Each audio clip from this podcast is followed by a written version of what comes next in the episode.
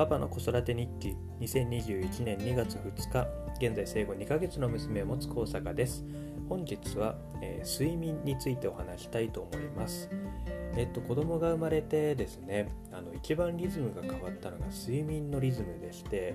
えっとまあ普通であればあの夜12時頃に寝て朝の、え、6時とか7時ぐらいに起きるのが、えー、普通の生活リズムだったんですけれども子供特に新生児はですねあの昼も夜もあのまだわからない状況ですので、えーとまあ、定期的に起きるわけですね。だいたい3時間から4時間起きぐらいに、えー、起きてですねちょっと4時間以上空いちゃうとあの自分でまだですねその自分の中で、えー、コントロールができなかったりするので、えー、お腹がまずあの起きたら母乳飲ませてミルク飲ませるんですけれどもえっと、ちょっとそのミルクを飲ませないと、えー、血糖値が下がっちゃったりしてですね危なかったりするので、えー、しっかりですねあの夫婦で一緒に時間管理をしながら、えー、っと睡眠のリズムというものを作っております。でえっと、なので夜中はもですねもちろんあの3時間から4時間おきごとに起きるので、えっと2人で、え工夫しながら、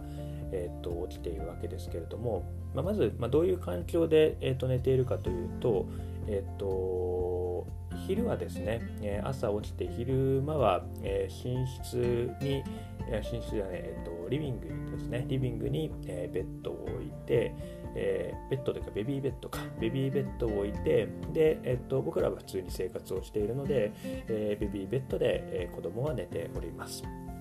で、えっとまあ、なので昼間はですねちょっと明かりもありますし、え、っと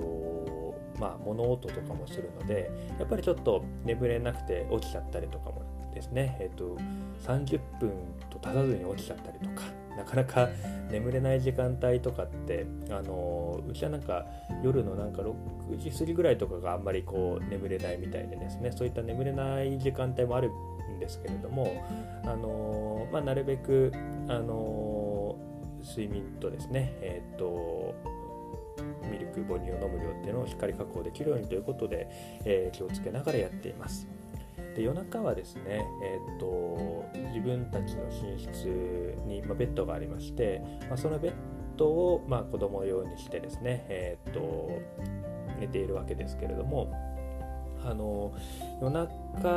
はですねだいたい3時間か4時間おきぐらいに起きるのでただなんか昼間と比べると急になんか30分も1時間ぐらいしたら起きちゃったとかそういうのはあの特になくてですねあんまりこう夜泣きが激しいとか、えー、まあ、夜本当に寝寝つけなくてずっとあの眠れなかったとかそういうことは幸いにしてないのであの非常にありがたいなと思ってるんですけれども。まあ、その34時間おきに起きてですね、えー、っと2人で、えー、子供を見ている状態です。で起きたらまず何をするかというと、えっと、うちの場合はまず妻が起きてくれてですね、えっとまあ、2人してあのアラームかけて、えー、寝過ごさないようにということはしてるんですけれども、えー、最初に妻が起きてくれてで、えっとおむつを替えてでそして、えっと母乳をあげるというのをまずやりますと。で、えっと、その母乳をあげている間にですね、えー、僕も起きてですね、えー、ミルクをあげてあげてとミルクを作りに行ってでミルク作るのも、まあ、少し時間やっぱりかかりますので、えー、粉ミルクで、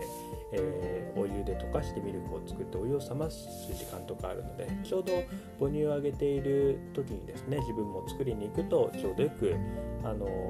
ーおっぱいあげるのが終わったタイミングで、えー、ミルクをあげることができるので、まあ、そういった、えー、段取りでやっております。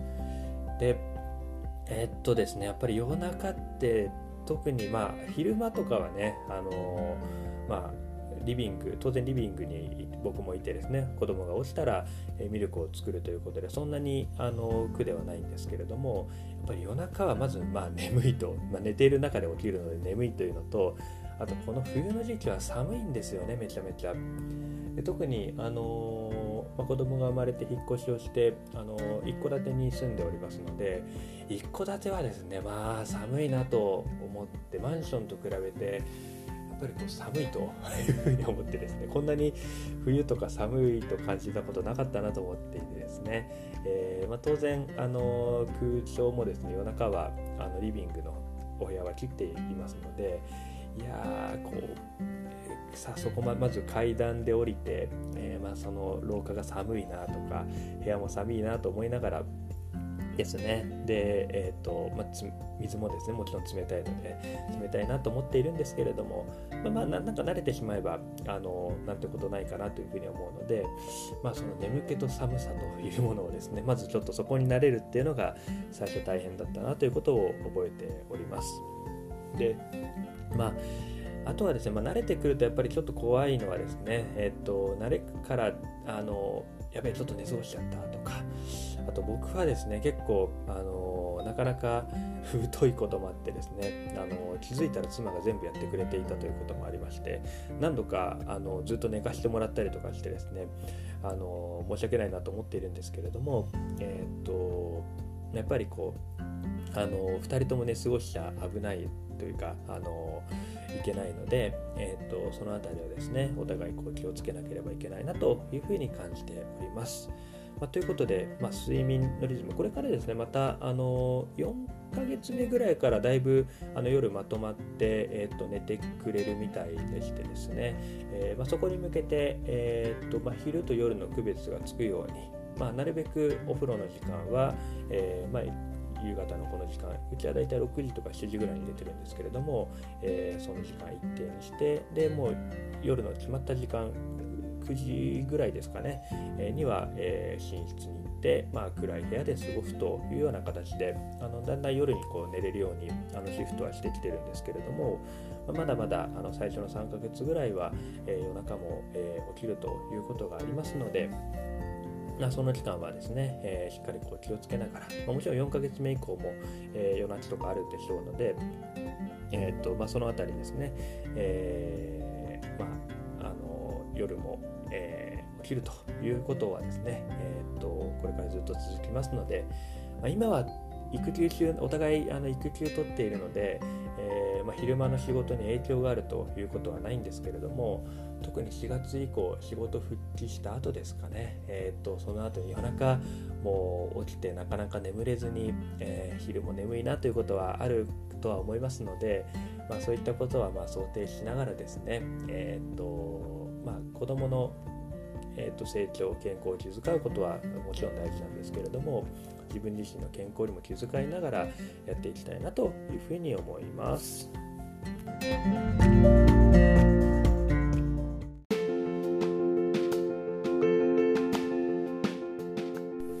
お聞きいただきましてありがとうございます。次回はいよいよ1ヶ月が経ちまして1ヶ月検診のお話をしたいと思います。えっ、ー、と1ヶ月検診は生まれた病院にえー、行ってですね、えー、身長や体重を測ったりとかあとは、えーまあ、あの子供がしっかりこう育っているかということでですね心配事はないかとかそういうこともあの質問できたりとか、まあ、そういう場所になりますので、えー、子供の成長、まあ、最初の成長にですね欠かせない場所になります。まあ、それが終わると,、えー、っと外に出れたりとかお風呂も一緒に入れたりとかするので、まあ、そういったお話もしたいなと思っております。それではまた。